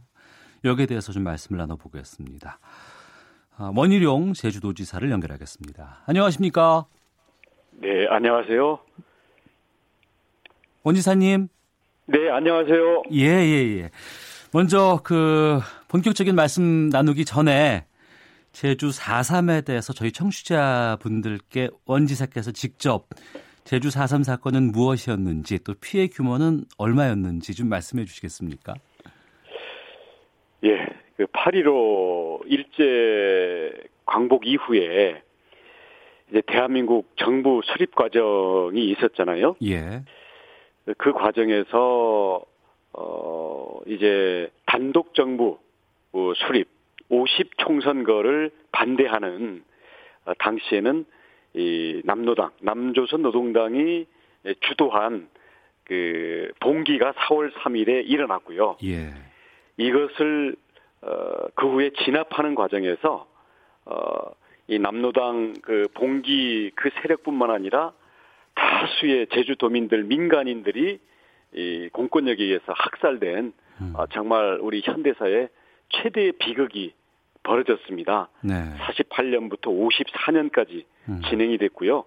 당시에 2003년 우리 정부가 진상 조사 보고를 공식적으로 보고서를 냈는데요. 네. 공식적으로 집계된 희생자만 만 4천여 명. 그 중에 정부 진압군에 의한 희생자는 만 955명. 음. 그리고 무장대, 그러니까 이제 남노당 측 무장대에 의해서 희생된 사람은 1764명. 이렇게 해서 현재 집계된 것만 어, 만 4천 명이 넘고요. 예. 아직 그 정확하게 신고가 안 되고 조사가 덜 된 인원까지 합치면 음. 2만 5천에서 3만 명에 이를 것으로 추산이 되고 있습니다. 예. 제주도에서만 3만여 명의 국민들이 공권력에 의해서 희생된 것으로 지금 추정되는 상황 아니겠습니까? 네. 참 아픈 과거인데 지금 제주 4.3 특별법이라는 것이 있고요. 그런데 이번에 제주 4.3 사건 진상 규명과 희생자 명예회복에 관한 특별법 개정안을 통과해달라고 어, 국회의원에게 호소를 하고 있다는 이야기를 들었습니다. 여기에 대해서 좀 말씀해 주시죠. 예. 이미 제주 4.3 사건 특별법은 1999년에 어렵게 여야 합의로 당시에 제정이 됐습니다. 그래서 그에 기초해서 어, 우리 진상조사위원회도 만들어지고 우리 국무총리를 위원장으로 하는 4.3 위원회도 있고요. 그래서 희생자에 대한 결정이라든지 아니면 4.3 평화공원의 에, 어떤 건립이라든지 4.3 어, 에 대한 여러 가지 명예회복 사업들이 진행이 되고 있습니다. 네. 이번에 어, 개정이 진행이 되고 있는데요. 그, 그동안 사삼 특별법만으로는 부족한 부분이 있다고 보는 거죠. 음. 대표적으로 어, 당시에 군사 재판에 의해서 어, 뭐 예를 들어서 사형당한 사람도 있고 뭐 기- 그렇게 되는데 그 군사 재판 기록이 없어요. 그러다 네. 보니까 이것을 현재 우리 사법 절차에 의해서 구제할 방법이 없습니다. 그래서 당시에 군사 재판이 무효라는 점에 대한 우리 어, 입법적인 법에 의한 선언이라든지 어, 이번에 에, 그 법원에서 당시의 재판에 대한 그 무효 결정도 나오고 있는데 음. 이런 것들을 일일이 우리 당사자들이 소송을 걸지 않더라도 네. 법에 의해서 일괄 처리할 수 있는 이런 명예 회복에 대한 문제 음. 그리고 또 중요하게 보는 것이 어 이제 개별적으로 당시에 학살됐던 사람들은 어 지금 국가에 그 보상 이 소송을 제기해 가지고 네. 1인당 한 1억 3천만 원 정도 이미 판결을 받은 사람들이 있습니다. 네. 근데 이 희생자 전체에 대해서는 이걸 일일이 이걸 재판하고 증거 조사하고 이런 부분들에 있어서 복잡한 면이 있기 때문에 네. 이것들을 특별법에 의해서 어 포괄적인 그런 보상의 근거를 마련하는 이런 내용 등등이 음. 그동안에 우리 사삼 유족들의 오래된 그 어떤 어, 여한을 담아서 네. 지금 국회에 에, 계류돼 가지고 지금 심의 어제도 조금 했고요. 예. 쉽지는 않은데 현재 국회에서 법률안 개정 논의가 이루어지고 있습니다. 예. 조금 전에 쉽지 않다고 말씀해 주셨는데 어떤 부분들이 걸림돌로 작용하고 있다고 보세요? 어, 우선 이게 재정 문제도 있을 거고요. 예. 배보상의 경우에는 음. 또 이걸 보상을 하게 되면 그래서 거창 양민 학살이라든지 뭐 여순 반란 사건이라든지 뭐 등등 이런 현대사의 또 다른 공권력에 의한 민간인 학살이 또 있지 않습니까? 네. 그럼 이런 부분들에 대해서는 아직 진상 조사나 배보상이 전혀 진행이 안 된 부분들이 있는데 어. 이런 것들과 어떻게 서로 연관되고 균형을 잡아야 되는지 이런 부분들에 대해서 이걸 좀 제대로 다 좀 그 어, 사회적인 합의 내지는 음. 국회 내에서 이런 것들을 논의를 해서 잡아야 될 거 아니냐 네. 이런 등등 여러 가지 이게 현대사에 줄기줄기 얽힌 문제를 이제 끄집어내는 문제가 되다 보니까 예. 아, 문제 자체가 좀 복합적인 성격을 띠고 있는 건 사실이죠. 음. 하지만 네. 이 4.3이 사실은 우리 6.25를 빼고는 가장 희생이 컸던 우리 현대사의 사건이거든요. 음. 그리고 우리 뭐 다섯 살짜리 아니면 어, 정말 아무런 그 이 무고한 이런 민간인들이 학살된 것들이 명확하게 나와 있기 때문에 네. 이 점에 대해서 국가가 어, 어떻게 보면은 이게 선도적인 그런 모범 사례로 우리 이미 대통령께서 사과는 했습니다마는 그 사과에 따른 명예회복과 배보상에 대해서 보다 진전된 조치가 필요하다. 네, 그런 뜻입니다. 네. 그 올해 1월 17일이었습니다. 4.3 관련 18명의 생존 수영인들의 재판이 무효화되고 범죄 기록이 삭제됐다는 소식을 접했는데요. 이건 어떤 싸움 끝에 얻은 결실인지 좀 설명을 부탁드리겠습니다. 예, 당시에 그 뭐 사실 준 전시 상황 아니었겠습니까? 그리고 예. 희생 당하는 입장에서는 40년 넘게 4.3에 대한 이야기도 꺼내지도 못했고 그 희생당한 것은 죄인의 딱지 음. 어떤 이 반역 내지는 공산당이라는 이 폭도라는 그런 죄인의 딱지가 붙어서 아무런 이 그 진상조사라든지 명예에 대한 진행이 못됐던 거거든요. 네. 그래서 당시에 군사 재판에 의해서 어떻게 보면은 결론만 뭐 징역 얼마 뭐 어 당신은 반란죄로 뭐다 이런 식으로 기록에만 문서상으로 남아가지고 이게 연좌제로 그 본인뿐만 아니라 그 자녀들도 공무원 취직도 못하고 어떤 사업자 등록 이런 것들도 제한이 있었고 이랬는데 그 당시에 재판 기록도 제대로 없었고 어, 민주적인 재판 절차를 어, 민간인에 대해서 지키지 않은 네. 그런 원천적인 하자가 있기 때문에 그 재판의 결론으로 나와 있는 이 내란이라든가 이런 범죄 기록 자체가 무효다. 음. 이런 그 판단을 우리 사법부에서 공식적으로 내려준 거죠. 네. 사법부의 공식적인 그러한 판단에도 불구하고 최근에는 이 4.3은 해방 이후 남한 내부의 공산주의 확산을 막기 위한 불가피한 조치였다. 이런 주장도 있고 이 반공 이데올로기라는 굴레를 좀 벗어 던지고 제대로 된 법 통과나 진상 조사에 대해서 의구심 가지는 분들도 계시거든요. 이 부분은 어떻게 아이, 헤쳐나가야 네, 그런? 부분도 있죠.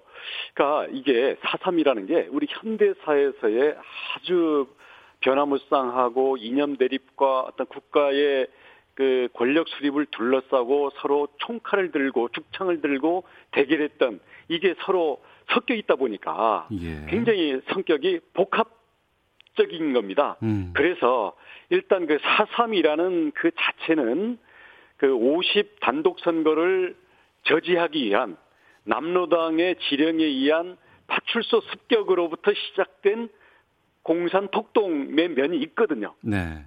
하지만 그것을 진압하지 말라는 게 아니라 이걸 진압하고 그다음 이제 계엄령을 선포해서 이 중산간에 있는 마을들을 전부 이 격리시키고 토벌하는 과정에서 마을 전체를 아예 몰살시켜 버리거나 음. 아니면 아직 세 살 다섯 살밖에 안 된 어린 아이들까지 다 몰아넣고 학살을 하거나 이런 민간인 학살이 있었기 때문에 이 민간인 학살일은 전쟁 중에도 금지되는 인류적 범죄입니다. 네. 그렇기 때문에 이 공권력에 대한 이 학살이라는 이 반인권적이고 반인류적인 범죄 부분에 대해서는 그에 대해서 국가가 사과하고 이런 것들의 재발을 방지하고 명예회복과 배보상을 해야 된다라는 거지. 당시에 그 공산 폭동을 주동했던 남로당 주동자들이라든가 네. 당시에 방화나 살인 또는 그 무장 공격에 앞장섰던 이런 부분들은 음. 우리 그 사삼의 희생자에서 배제하도록 네. 우리 헌법재판소에서 이미 여섯 가지 기준을 제시한 바가 있습니다. 네. 다시 말씀드리면 사삼을 우리가 명예 회복하고 보상하고 국가가 추념한다라는 게 음. 당시에 어떤 남로당 무장 폭동을 일으켰던 거기를 정당화하거나 이런 사람들에 대해서 기념을 하자는 뜻이 전혀 아니라 네. 그 부분은 어차피 그 남로당에 의한 폭동은 어차피 그것도 불법 아니겠습니까? 여기에 대한 국가의 공권력에 의한 진압은 정당한 면이 당연히 있었겠지만 네. 이게 몇 년간 진행되는 과정에서 민간인 학살로 이루어진 부분에 대해서는 그것은 오히려 국가가 먼저 사과하고 이 원한을 풀고 이 국민들의 억울한 피해에 대해서 이것을 풀어주는 것이 성숙한 민주국가의 자세다 라는 차원에서 되는 것이지 보니까 우리 황교안 대표님께서도 이 동백꽃 달기 내지는 이 챌린지에 참여를 했는데 네. 거기에 보니까 야 그러면 공산 폭동을 진압하지 말라는 말이냐 이렇게 그 댓글들을 다시던 단 분들도 계시던데 그 부분에 대해서 저희가 공산 폭동을 정당화하는 그런 뜻은 전혀 아니다. 제주 도민의 뜻이 그런 건 아니다라는 점에 대해서 오해가 없기를 바라겠습니다. 네. 4.3 희생자 추념일 내일입니다. 제주도에서 어떤 행사들 진행되는지 소개해 주시고 또 이 제주의 이 추념일이 전국의 국민들에게 어떤 마음으로 다가갔으면 좋겠다고 생각하시는지요? 예, 내일 뭐 국무총리 참석한 가운데 4.3 평화공원에서 국가 추념일로 기념식이 열리게 됩니다. 10시에 사이렌이 울리고요. 우리 도민들께서 모두 묵념해 주시기를 부탁을 드리고 내일 또 제주도 우리 공기관은 지방 공휴일로 4.3에 집중해서 참여하고 우리 4.3 유족들과 함께 4.3 정신을 기리게 됩니다. 또 그 다음 주에는 서울 광화문에서 4.3 문화제도 열리게 되니까요. 그 서울에 계신 분들도 많이 참여해 주시길 바라겠고 우리 4.3의 정신은 그겁니다. 우리 참 어둡고 아팠던 그 역사를 지금 이렇게 끌어내어서 우리가 기념하는 것은 앞으로는 정말 우리 인간 하나하나의 인격의 존엄성, 인권의 중요성 이것을 우리가 받드는 그런 인권 국가로 우리가 가야 되기 때문에 과거 공권력에 의한 민간인 학살을 우리가 국가적인 차원에서 공식적으로 사죄하고 반성하고 앞으로는 이념이 다르고 정치적인 서로 진영이 다르다는 이유로 서로 배척하고 이 투쟁이 결국은 목숨을 서로 빼앗는 무장되는 경찰 가족들을 죽이고 또 군경은 그 무장대와 그 가족들을 어, 또 무참하게 서로 죽이는 이러한 비극이 다시는 제주도뿐만 아니라 우리 한국에서 벌어지지 않고 앞으로 남북 통일 또 우리 전 인류의 과정에서 이런 것들을 우리가 과거 유태인 그 아우슈비츠의 학살을 용서는 하되 잊지는 말자. 네. 그리고 아우슈비츠의 학살 그 자체보다도 인류가 그것을 잊어버리고 또 다른 그러한 학살과 서로의 증오로 빠져드는 게 더 무서운 거다라는 음. 우리 2차 대전의 교훈과 예, 통하는 면이 있거든요. 예. 그래서 우리가 앞으로 인권의 존엄성 그리고 서로 정치와 어떤 이 국가적인 대립이 있다 하더라도 이것을 민간인 학살로까지는 연결되지 않게끔 우리가 최대한 평화와 화해의 정신을 우리가 살려내는 그러한 노력을 약속하는 그러한 날이라고 생각합니다. 네. 원희룡 지사와 인터뷰하는 도중에 많은 분들께서 지금 댓글을 달고 계시는데요. 제주 4.3의 정신에 대한 것들 중요하다는 의견도 많이 계시고 근데 또 몇 가지 지금 확인을 해달라는 지금 질문들이 많이 와서 소개를 드리겠습니다. 김민호님, 원희룡 지사님, 제주도의 가치는 훼손되지 않은 자연에 있다고 봅니다. 비자림도로 공사 중지하시고 원상복구하실 용의는 없으신가요? 4784님, 영리병원 도입 문제로 제주도민들의 갈등이 너무나 컸습니다. 이 부분 완전히 매듭 지어주세요. 이응, 비읍, 이응님, 영리병원, 영리병원에 대한 질문들이 좀 많이 오고 있고, 8997님은 제주 이 공항 건설은 득보다 실이 많다고 생각합니다. 어떻게 보시나요? 라고 질문이 계속 오고 있는데 한두 가지만 좀 여쭙겠습니다. 이 영리병원은 현재 지금 어떻게 진행되고 있는 상황입니까? 어, 저희는 그 국내의 건강보험에 미치는 영향들을 워낙 많은 분들이 우려를 하시기 때문에 예. 외국인의 예. 한정해서 조건부 허가를 했는데 예. 그 개원 시한인 3개월 내에 병원이 사업자가 개원을 안 했습니다. 어. 그래서 저희가 그 경우에는 취소 사유에 해당하기 때문에 예. 현재 사업자에 대한 청문 절차를 어, 진행하고 있습니다. 어. 그래서 그 결과에 따라서 어, 저희들이 여러 가지 관계 우리 대하, 우리 저 법규나 네. 아니면 원래 그 병원의 취지 어, 이런 것들을 저희들이 잘 살펴서 그에 맞게 합당하게 처리해 나가겠습니다. 너무 걱정하지 마시기 바랍니다. 아, 알겠습니다. 제2공항 관련해서는 찬성과 반대 의견이 상당히 좀 팽팽하게 맞서고 있는 것 같은데 이 공항 건설에 대한 의지는 변화가 없으시는 건지요? 아, 지금도 제주공항은 비행기 표를 구할 수가 없고요. 예. 대합실 자체도 아, 아주 이 안전 문제가 걱정될 정도입니다. 그래서 음. 제주공항을 확충해야 된다라는 것은 25년부터 도민들의 수건 사업이고요. 네. 근데 현재 성산으로 입지가 되다 보니까 거기에 환경 훼손의 영향은 없을지. 음. 그리고 또 최근 관광객이 또 너무 갑자기 늘어나다 보니까 여러 가지 쓰레기라든지 뭐 하수, 하수 문제라든지 교통 문제라든지 이런 그 사회 기반 시설의 문제가 제기되고 있으니까 혹시 이런 제주의 용량을 초과하는 문제가 되지 않을까? 이런 부분들에 대해서 저는 정말 제주도를 아껴주시는 걱정이라고 생각을 하고요. 예. 어, 대신에 반대 측의 의견은 현재 국토부랑 그 반대위원회와 국토부 간에 어, 사실은 검토위원회를 진행을 하고 있습니다. 음. 그래서 저희가 반대의 목소리, 염려의 목소리는 충분히 저희가 반영할 건 반영하겠고요. 앞으로 이게 환경 훼손이나 이 광, 용량을 넘어선 과잉 관광이 되지 않도록 저희들이 그에 따른 보완 대책들을 함께 잘 마련해 나가겠습니다. 예, 알겠습니다. 아, 오늘 말씀 여기까지 듣도록 하겠습니다. 고맙습니다. 감사합니다. 예, 어, 제주 4.3 추념일 71주년 기념해서 원희룡 제주도지와 도지사와 함께 말씀 나눠봤습니다.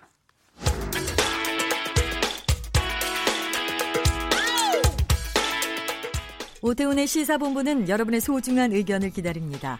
짧은 문자 50원, 긴 문자 100원의 정보 이용료가 되는 샵 9730, 우물정 9730번으로 문자 보내주십시오. KBS 라디오 앱 콩은 무료입니다. KBS 라디오 오태훈의 시사본부. 지금 여러분은 대한민국 라디오 유일의 점심 시사 프로그램을 듣고 계십니다. 네, 1시 44분 향하고 있습니다. 문화 연예계 뉴스를 깊이 있게 다뤄보는 시간 하재근의 문화살롱 문화평론가 하재근 씨와 함께합니다. 어서 오십시오. 예, 안녕하세요. 예. 먼저 해외 소식부터 좀 짚어보겠습니다. 네. 니콜라스 케이지 이혼 소식이 들려왔다고 하는데 네. 한국 사람이랑 결혼하지 않았었습니까? 아, 한국 사람이랑 결혼을 했었는데 예. 2016년에 이혼했고 아, 이미 이혼을 했어요. 예. 어. 그리고 요번에 다시 또 네 번째 결혼한다고 했다가 예. 또 이혼 소식이 들려와서 국내에서 화제가 되고 있습니다. 어, 어떤 좀 화제가 되는 부분들이 있어요? 어, 그 이혼과 관련해서는 예. 요번에 이제 그 지난달 25일에 결혼했다고 했는데 4일 만에 이혼한다고 하니까 사 결혼 4일 만에 다시 이혼한다고요? 예. 어. 그래서 이제 당연히 화제가 되고 음. 이혼 사유도 아, 결혼을 취해서 했다. 만취해서 만취해서 그냥 술김에 결혼했다. 이게 사유니까 좀 황당하다. 결혼한 곳이 라스베가스라고 하더라고요. 예, 예. 라스베가스가 결혼 쉽게 할 수 있기로 유명한 곳인데 어. 거기에서 굉장히 간편하게 결혼식이 많이 이루어진다고 하죠. 예. 그래서 과거에 우리나라 굉장히 유력한 집안의 그 아들도 한국에서 혼인 신- 관계가 끝나지 않았는데 새로운 애인하고 결혼하고 싶어서 어떻게 해야 되냐고 했더니 주변에 변호사가 라스베가스 가서 결혼하면 된다고 조언했다고 얘기해서 어. 이게 가능한 조언이냐고 하면 논란이 된 적도 있었는데 예. 이름만 되면 알만한 분들인데 등장하는 분들이 어쨌든 그럴 정도로 거기가 결혼하기 쉽기로 유명한 곳인데 음. 거기서 술김에 결혼했다가 4일 만에 이혼한다고 해서 해외 토픽에 등장하고 있죠. 네. 니콜라스 케이지 작품을 전 기억하는 게 그 그것도 마침 알코올 중독 라스베가스를 떠나며인가요? 그 예. 그 영화가 생각이 나거든요. 예. 그 영화 보고 있으면 술 냄새 확 나는 그런 예. 영화였는데 어떤 배우인지를 좀 그러니까 니콜라스. 케이지가 원래 이름이 니콜라스 킴 코폴라. 코폴라입니다. 어. 바로 그, 그 유명한 프란시스 포드 코폴라. 대부를 만든. 예, 예. 그 뭐죠? 지옥의 묵시록을 만든 그 감독의 조카입니다. 아, 그래요. 예. 그래서 엄청나게 유명한 이름인데 코폴라라는 그러니까 이 성이 가문이 예. 그래서 자기가 코폴라 가문의 후광 효과를 받지 않기 위해서 음, 이름- 아예 아무도 모르는 이름으로 아. 하정우 씨처럼 네네. 바꾼 거죠. 음. 그래서 이 프란시스 포드 코폴라의 딸은 나중에 대부 3에 나와가지고 금수저 캐스팅 논란이 있었는데 네. 니콜라스 케이지는 오- 오로지 자기 힘으로 어. 그래서 82년에 데뷔해가지고 15년을 그냥 뭐 마이너 영화 이런 데 나오다가 예. 95년에 아까 말씀하신 알코올 중독자 역할 예, 예. 라스베가스를 여기서 라스베가스 그러니까요. 예. 라스베가스에서 술 먹는 영화 그 이 영화로 아카데미 나무주연상을 받으면서 예. 이때부터 이제 빛을 보기 시작해가지고 한국에선 이분이 어떻게 톱스타가 됐냐면 이제 95년에 빛을 본 다음에 96년부터 본격적으로 이제 블록버스터에 어. 나온 거죠. 예. 96년에 더 록, 아, 락. 예. 네, 예. 더 숀 코너리 예, 예, 씨하고 예. 아, 숀 코너리하고 같이 나와서 엄청나게 이제 인기를 끌었고 네. 그 다음에 콘에어 찍고 음. 그리고 나서 페이스 오프 페이스 오프 그 얼굴 바꾼 거 그거잖아요. 네, 예, 예. 존 트라볼타하고 예, 예, 예. 오우삼 감독의 어. 헐리우드 진출작. 그래서 그 주윤발이 했던 쌍권총 그 연기를 이제 헐리우드에서 니콜라스 케이지가 했고 음. 그런 식으로 유명해졌던 배우죠. 네. 우리나라에서도 특히 많은 사랑을 네, 받았다면서요. 우리나라에서는 이제 니콜라스 케이지가 그렇게 유명해졌는데 2004년에 사람들이 깜짝 놀란 거죠. 음. 니콜라스 케이지가 약혼을 했는데 이름이 앨리스 킴이라더라. 네. 이 킴이 뭐냐? 어. 미국 성이냐 한국 성이냐라고 해서 이제 화제가 됐었는데 어, 한국계라는 게 밝혀졌죠. 음. 그래서 그 약혼을 했다고 해서 화제가 됐는데 진짜 결혼까지 했습니다. 네. 바로 그 해. 그래가지고 그 다음부터 한국인이 가장 사랑하는 배우 목록에 오르면서 캐서방이라고. 음. 그래서 니콜라스 케이지 관련 기사가 나올 때마다 사람들이 캐서방이라고 댓글을 달고 그러면서 한 14년 정도를 결혼 생활을 하다가 네. 2016년에 이혼을 했는데 결혼할 당시에 뭐 20살 나이 차이 이런 것도 화제가 됐었고 그 결혼한 앨리스 킴의 육촌 친척 형제가 우리나라 UV 가수 뮤지 씨거든요. UV 멤버. 뮤지. 뮤지. 예, 예, 네, 예, 유세윤 예. 씨랑 같이 UV 하는 어. 뮤지 씨가 하는 말이 친척 어른이 어느 날 갑자기 사위가 생겼다고 하더라. 그러면서 신문을 보여주더라. 근데 그분이 캐서방인 네, 거예요? 거, 기에 니콜라스 케이지 사진이 있어서 어. 이게 무슨 말인가 했었는데 진짜 니코, 니콜라스 케이지가 우리 사돈댁이 됐다. 라고 해서 굉장히 화제가 되고 토크쇼에서 그런 얘기도 많이 했었는데 음. 2016년에 혼인 관계가 끝났습니다. 근데 그러고 나서 또 이번에 네. 결혼을 했다가 이제 4일 만에 이혼하겠다고 하는 네, 겁니까? 네 번째 이혼을 그러니까 이 니콜라스 케이지가 1995년에 패트리샤 아케트라고 이 여성도 90년대 스타였는데 결혼을 했죠. 그런데 6년 만에 이혼하고 음. 2002년에 엘비스 플레슬리 딸하고 결혼했죠. 또 2년 만에 이혼하고 그리고 이제 앨리스 키킴 우리나라 한국계하고 결혼해서 12년 동안 잘 사는가 싶었더니 음. 이혼하고 네 번째 결혼 4일 만에 지금 이혼한다는 소식이 들려온 거죠. 네. 헐리우드의 유명 배우들의 사생활 이런 부분들 이건 어떻게 우리가 바- 이해를 해야 될까요? 그 어마어마합니다. 그 네. 우리나라 연예인이 이런 식으로 살았으면 굉장히 좀 지탄을 많이 받고 특히 뭐 이혼, 결혼 이런 차원 문제가 아니라 헐리우드 연예인들은 약물 중독, 알코올 중독, 그 밖에 그래서 방송에서 이런 얘기 XX 중 제가 더 이상 표현을 못해요. 이상한 거에 중독 이런 사례들이 굉장히 많아서 어. 그 우리가 익히 알고 있는 유명 스타들이 그런 사례들이 많거든요. 예를 예. 들어서 아이언맨의 그 로버트 다우니 주니어도 유명한 그 마약 중독 그 연예인이었었고 어. 그래서 헐리우드 연예인들이 그런 사례가 굉장히 많은데 어, 우리나라는 안 그래서 참 다행이다. 어. 우리나라 연예인들이 세계적인 스타가 되는 거 좋고 헐리우드 가서 활동하는 것도 좋지만 헐리우드의 이런 문화는 한국으로 수입이 안 되길 바랍니다. 예. 9992번님, 한때 한국에서 캐서방이라고 불리셨던 분인데 결혼 4일 만에 결별이면 너무 빠른데요. 707 하나님, 취해서 결혼하고 술 깨서 이혼? 우리 오빠는 한 번도 못한 결혼이라서 걱정인데요. 라고 의견도 보내주셨는데요. 자, 하재근 문화평론가와 함께 문화살롱, 아, 다 국내 소식으로 좀 가보겠습니다. 드라마 최근에 종편에서 상당히 많은 인기를 끌었잖아요. 뭐 네. 스카이캐슬이라든가 예. 뭐 여러 가지 미스터 션샤인. 네. 저희 프로에서도 소개를 좀 예. 했었는데 최근에 공중파 드라마가 오랜만에 인기를 네. 끌고 있다고요. 예, 그러니까 지상파 드라마가 인기야 뭐 항상 끌고 있는데 문제는 이제 인터넷에서 화제가 조금 안 된다. 시청률에 비해서는 특히 젊은 층 시청자들이 조금 예, 잘안 보는 경향이 있다. 네. 그게 굉장히 뼈아픈 부분이었죠. 중장년층 시청자의 사랑은 계속 받고 있는데 음. 근데 요번에 이제 좀 오랜만에 인터넷에서 화제도 크게 되면서 젊은층 시청자들의 호평도 받고 있는 그런 작품들이 연달아 약속이나 듯이 네. 등장하고 있어서 야 이건 좀 아, 지상파에 뭔가 다시 좀 서광의 빛이 비치는 것인가 어. 그런 느낌이 들고 있는 것인데 예를 들어서 SBS의 열혈 사제 어. 18% 돌파.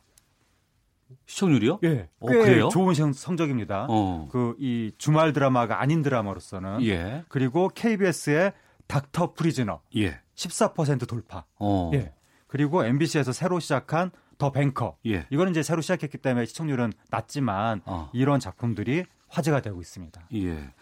SBS의 열혈 사제는 어떤 부분이 인기 요- 요인이에요? 이게 그 SBS가 주말 드라마 이미지에서 탈피하겠다라고 하면서 그 주말 드라마를 없애고 금토 드라마로 바꾼 거죠.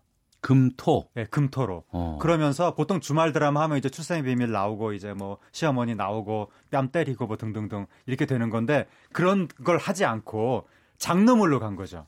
이제 형사 나오고 이제 뭐 범인 쫓고 그런 걸로 간 건데 근데 요즘 장르물이 분위기가 무겁거든요. 네. 굉장히 조명도 잘 컴컴해서 누가 누군지 분간도 잘 안 될 때도 많고 그런데 이거는 범인을 형사들이 범인을 쫓긴 쫓는데 코믹으로 굉장히 밝은 분위기로 음. 갔는데 마침 요새, 요새가 극한 직업 같은 코믹 형사물이 천만 돌파하는 그런 시대잖아요. 그렇죠. 예. 예. 이게 드라마랑 딱 그 시대 분위기랑 맞아 떨어지면서 코믹 형사물이 이제 굉장히 어, 화제가 된 것이고 음. 그리고 이 안에 여러 가지 현실적인 요소들이 들어간 겁니다. 그러니까 이 드라마가 시작될 당시에 버닝썬 사태가 터졌는데 예. 경찰 유착 문제가 터졌잖아요. 어. 그리고 경찰이 굉장히 무력한 거 아니냐 여러 가지 사건 처리가. 근데 바로 이 드라마의 경찰이 굉장히 그 나쁜 세력하고 유착하면서 무기력한 모습을 보여주는 게 딱 나오면서 현실하고 바로 오버랩이 된 거죠.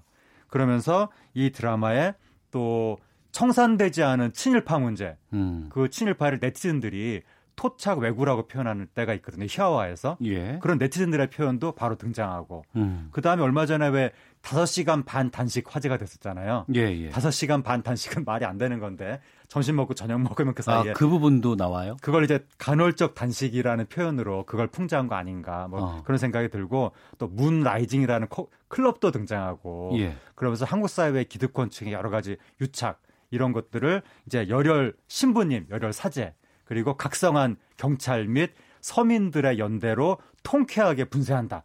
이런 내용이 현실성은 없지만 음. 국민 저희 시청자들의 가슴을 좀 후련하게 뻥 뚫어준 것 같습니다. KBS 닥터 프리즈너 얘기도 좀 해주시죠. 네. 닥터 프리즈너의 경우에는 이게 여러 또 기득권층의 갑질에 의해서 외과 의사가 나이제라는 외과 의사가 병원에서 쫓겨난 겁니다. 네. 그래서 칼을 갈고 교도소 의료과장으로 들어가서 한국 사회 기득권층을 향해서 대 뭐라고 표현하죠? 대복수를 펼친다. 음. 이런 내용인데 이것도 시작한 지 얼마 되지 않았는데 네. 굉장히 화제를 모으고 있습니다. 음. 제작비가 100억이 넘어요? 예, 아마 그, 그 요즘 지상파 드라마 치고는 상당히 대작이라고 할 수가 있고 예. 이 드라마에도 이제 현실적인 어떤 여러 가지 반영이 들어가는데 어떤 반영이 들어가냐면 이게 교도소 의료과장이 뭐라고 이게 굉장히 중요한 직책으로 여기서 묘사가 되거든요. 네. 그래서 교도소 의료과장이 되면 막 재벌가하고도 직접 직통해서 얘기하고 정치권하고도 직통해서 얘기하고 막 엄청나게 중요한 자리인데 음. 이게 한국적인 현실에서는 그럴 수 있다는 거죠. 왜냐하면 우리나라 교도소 한국 사회 힘 있는 분들이 워낙 잘 가고 교도소를 네. 교도소 들어간 다음에 석연치 않은 이유로 형 집행정지로 나와서 어. 병원에 간다든가 그러면 그 핵심적인 역할을 누가 하느냐 의료과장이 하는 거 아니냐. 어. 그래서 재벌이고 정치인이고 다 교도소 의료과장한테 가서 우리 저희 형 집행정지 좀 맡게 해달라. 그래서 결례를 한다는 거죠. 그래서 예, 재벌 후계자 A하고 B가 하- 있는데 한 명이 교도소 들어가면 파벌이 나눠가지고 빨리 좀 병원으로 형 집행정지 뽑아달라. 음. 반대 파벌에선 아니다. 형을 제대로 살게 해달라. 이거 의료과장이 키를 쥐고 있으니까 이러면 이제 한국 사회 기득권층을 좌지우지할 수 있는 핵심적인 자리 아니냐. 네. 순전히 상상력인데 음. 그런 상상으로 이제 기득권층이 핵심부로 들어가서 이제 활극을 벌인다 그런 내용이 나오는 겁니다. 예.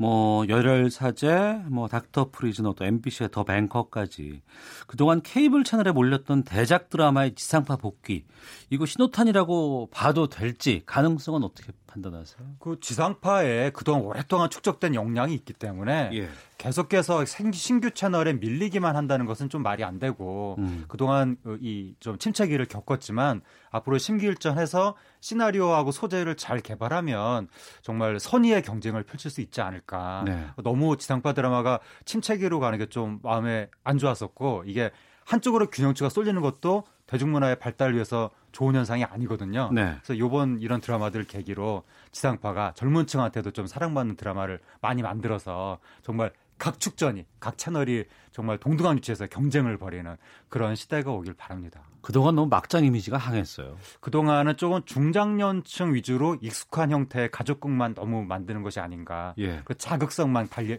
높이면서 음. 그러니까 막장 이미지가 강했는데 예. 이제는 좀 젊은 층한테도 사랑받는 채널이 돼가는 것 같습니다. 음, MBC 더뱅커 얘기를 전혀 못 해가지고 예. 미안하긴 아, 하네. 더뱅커 같은 경우에는 예. 시간 많이 남았나요? 그 아니 없어요. 10분 반 10초 정도. 금융이 서민들의 삶에 얼마 어떤 영향을 미치는가 아, 쪽에. 굉장히 자세하게 파고 들어가면서 어. 가벼운 이야기지만 그 안에 진중한 메시지를 담고 있는 것 같습니다. 예.